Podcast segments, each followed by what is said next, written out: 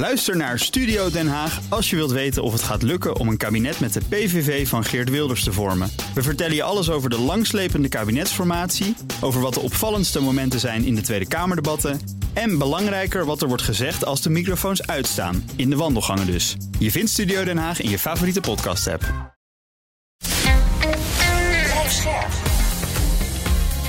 BNR Nieuwsradio. Boekenstein en de Wijk. Mark Beekhuis. Welkom bij Boekenstein en de Wijk. Het is vandaag dinsdag, dag 475 van de Russische oorlog in Oekraïne. En Arend Jan, Rob, hallo allebei. Ja, daar zijn we weer. Daar zijn we weer. Jullie wilden het hebben over kernwapens. Naar aanleiding van een artikel van Kevin Ryan, die ik eigenlijk vooral ken van Twitter, die uh, draadjes maakt over hoe het gaat met de oorlog. Ja. Uh, wat uh, schreef hij over kernwapens? Nou, de titel van het stuk is Why Putin Will Use Nuclear Weapons. Hè? En Kevin Ryan is dus een uh, gepensioneerde brigadegeneraal en ook senior fellow at Harvard Kennedy School's Belfer Center for Science and International Affairs. Dat is niet de minste club. Hè? Nee, het is echt een hele goede club hoor. Dat moet wel even uh, gezegd worden. Hij was vroeger ook uh, US Defense Attaché in Moskou. En die weet, die weet er een hoop van. Nou, hij is een man die zegt gewoon in dat stuk van ik ga jullie uitleggen waarom Poetin wel kernwapens uh, gaat gebruiken. Dus dan moeten we even zijn argumenten uh, inventariseren. Hè? Nou, het eerste argument dat hij gebruikt van... Ja, luister eens jongens, conventioneel en met zijn bommen... heeft hij niet Oekraïne gebroken. Dat is gewoon allemaal niet gelukt. Hè? Dus met andere woorden, hij moet wat gaan doen. En, uh, en dat escalatie zou dus heel goed kunnen zijn met kernwapens. Dat is het eerste argument. Het lukt gewoon niet conventioneel. Hè? Nou, dan zegt hij. Hij zegt het ook in recente speeches. En dus zegt hij het gewoon heel openlijk. Hè? Is een existentiële dreiging van Rusland. Hè? En dat rechtvaardigt het inzet van het kernwapen. Hij is daar zelf dus helemaal niet geheimzinnig over. Derde argument, hij heeft dus een militaire leiderschap heeft hij dus uh, vervangen. Hè? En dat de, de drie generaals die verantwoordelijk zijn voor het, uh, ja, het, inzetten van een tactisch nucleair, nucleair wapen, die zijn nu de baas van de speciale militaire operatie in Oekraïne. Dat is toch ook al een, een hint met een breekijzer. Hè? Dus met andere woorden, ja, Poetin heeft dus eigenlijk al tactische redenen om hem gewoon in te zetten. Hè. Hij kan Russische soldatenlevens daarmee redden. Hij kan de oorlog verkorten. Hij kan Oekraïnse krachten vernietigen. En hij heeft ook strategische redenen. Hè. Hij kan dus de, ja, de, de waarde van het kernarsenaal nog eens eventjes uh, manifest maken. Hè. En ook kan hij bewijzen dat hij niet een bluffer is, maar dat hij hmm. echt meent. Hè. Ja. Nou, heel kort is dat een beetje het verhaal. Nou, hebben we het hier vorige week ook over gehad. En ja. vorige week hadden jullie uh, het verhaal. Nou, Europa, Amerika vooral en China hebben Rusland heel helder uitgelegd. Kernwapens gaan we niet doen. Ja, maar als het de, de vitale belangen van Rusland uh, op het spel staat, uiteindelijk gaat uh, Poetin erover. En je moet je ook realiseren, je kunt niet eeuwig blijven dreigen met kernwapens. Op een gegeven moment moet je ook de daden bij het woord voegen. Want anders ben je inderdaad een bluffer. Precies wat Aart-Jan net heeft uh, gezegd. Als je wil aantonen dat je geen bluffer bent, dan zet je ze in. Maar dan moeten wel de omstandigheden er zijn om dat te doen. Kijk, hij maakt gehakt van een van de argumenten van degene die zeggen van hij gaat het niet doen, wat volgens mij eigenlijk alleen maar wensdenken is in uh, belangrijke mate. Kernwapens heb je nu eenmaal uh, om ze in te zetten en om ze te gebruiken om mee te dreigen. Als je nooit van plan bent om kernwapens in uh, te zetten, dan kan je ze net zo goed afschaffen. En dat doe je dus niet. dus, maar bijvoorbeeld, hij zegt New Start, dat is het wapenbeheersingsverdrag voor de grote, zware intercontinentale kernwapens, die is door Rusland opgeschort. Ja. Er zijn geen gezamenlijke inspecties meer. Hij heeft kernwapens in Belarus uh, geparkeerd. Ja. En, en wat ik het krachtigste argument uh, vind, wat hij gebruikte.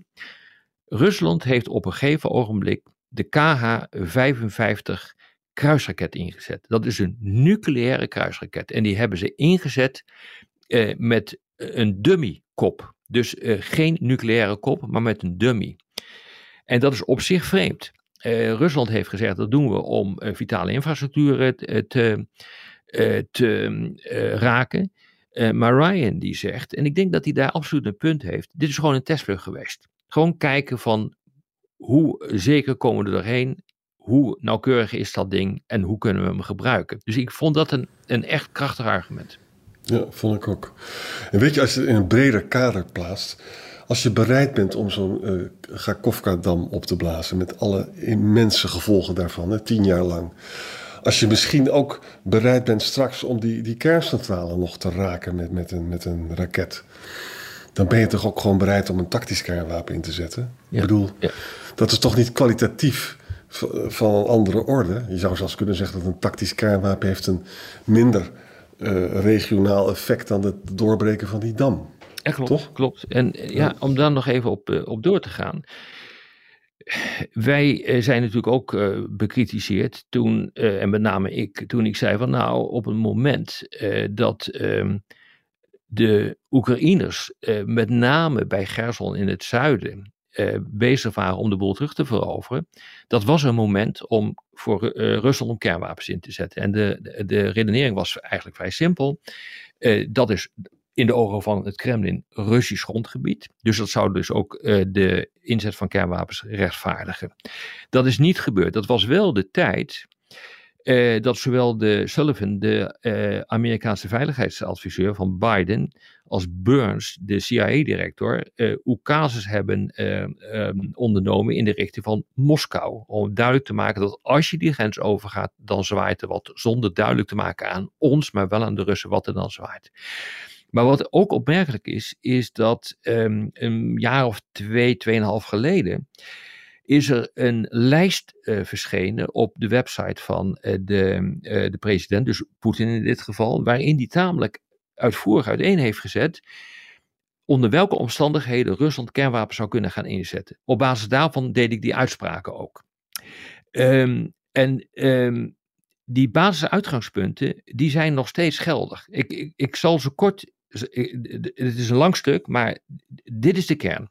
Dus Rusland zal inzetten kernwapens als het wordt, zelf wordt aangevallen met, uh, uh, met kernwapens.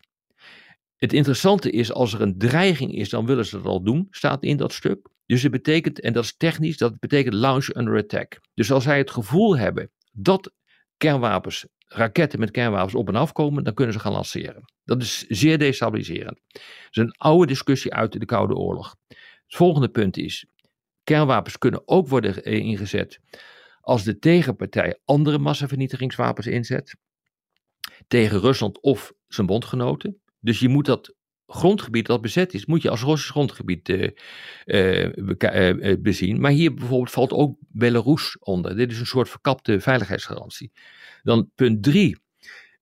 Wanneer er acties worden ondernomen tegen de kritische infrastructuur van de regering en de militairen, die het, de mogelijkheid tot nucleaire vergelding ondermijnt. Dus je mag geen uh, acties ondernemen tegen de commandocontrole van, uh, van, van, van, van, Rusland. En dan tot slot, als er conventionele agressie wordt gepleegd, en dat is de belangrijkste voor ons nu, tegen Rusland, die, een voortbestaan, die het voortbestaan van Rusland zelf bedreigt. Nou, dit is een rekbaar begrip, maar dat punt 4, op grond daarvan zei ik toen ook, dit, dit is Gerson. Um, en dat wordt ook nu gedeeld door de Amerikanen, die analyse, dat dat inderdaad zo is. En de Amerikanen hebben mede op grond van die analyse ook gezegd van jongens, dit is een rode lijn. En als uh, die rode lijn wordt overschreden, dan zwaait er wat. Dus dat betekent dus Rob dat als de Oekraïne toch een groot succes zou hebben om uh, Rusland terug te duwen, ja. dan, dan kan het al gebeuren. Hè? Zonder enige twijfel. Dus daar moet je gewoon rekening mee houden. Dus al dat geneuzel en gezeur, uh, dat het allemaal niet kan, dus in belangrijke mate is dat wensdenken. En, en, natuurlijk kan dat. En uh, we hebben zo vaak in onze podcast erover gehad dat dit nu echt ook voor, voor Poetin een zaak wordt van leven en overleven. Uh, en uh, roept dat de, de NAVO een essentiële dreiging uh, vormt voor Rusland. Nou, op het moment dat je dat soort termen gebruikt, hè, dan weet elke expert dat als je het hebt over existentiële dreigingen, dat er dan ook de meest verschrikkelijke dingen gerechtvaardigd zijn om te doen. Kun je kernwapens inzetten op een manier dat het niet meteen de totale escalatie uh, veroorzaakt. Ja, ik bedoel, we hebben natuurlijk het experiment, wat je net zei, die proefvlucht met een kruisvlucht, uh, kruiswapen gehad. Maar kan je, zijn er nog meer gradaties in? Ja, grosso modo, en dat hebben we al een jaar geleden hebben we daar uitvoerig over gesproken, zijn er twee opties. Optie nummer één is de demonstratieve inzet van een kernwapen. Dan laat je een kernwapen hoog in de lucht ergens exploderen, van mij boven de Zwarte Zee, of misschien wel hoog boven Oekraïne, of je voert een testvlucht, of je doet een test boven je eigen grondgebied uit. Het is ook gebeurd tijdens de Cuba-crisis. Er zijn ook kernwapens op die manier, om die redenen, tot explosie gebracht uh, boven Rusland zelf. Om te laten zien van wij hebben jullie in de gaten met Cuba en wij zijn bereid om kernwapens in te zetten. Dat is uiteindelijk allemaal niet gebeurd, maar goed, dat is een ander verhaal. Dus dat is nummer één. Dus uh, dan gebeurt er ook weinig. Dan geef je een signaal af uh, en als je het goed doet, uh, dan ontstaat er verder ook geen schade. Het, de volgende stap is kernwapens inzetten voor een tactisch doel. Dus dan, en dat is eigenlijk ook waar Arjan op, op hintte, met, toen hij het stuk van Ryan ehm, citeerde.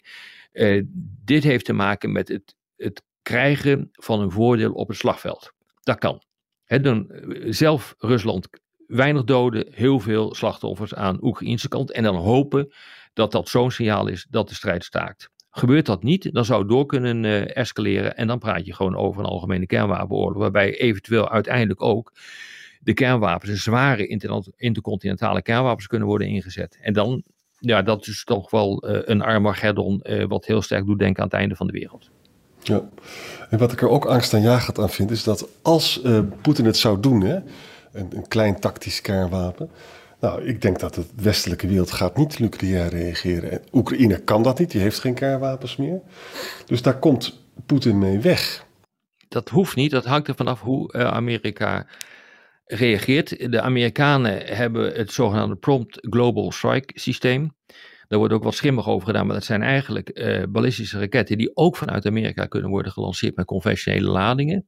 Het zou me niet verbazen als dat soort systemen een grote rol hebben gespeeld in het, uh, uh, in het zenden van een boodschap in de richting van uh, onze grote vriend Poetin. Van als je die lijn overgaat, dan wij zullen nooit nucleair reageren. Dat begrijp ik wel, dat de Amerikanen niet nucleair gaan reageren.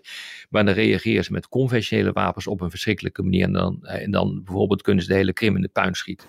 Ja. Dat kan.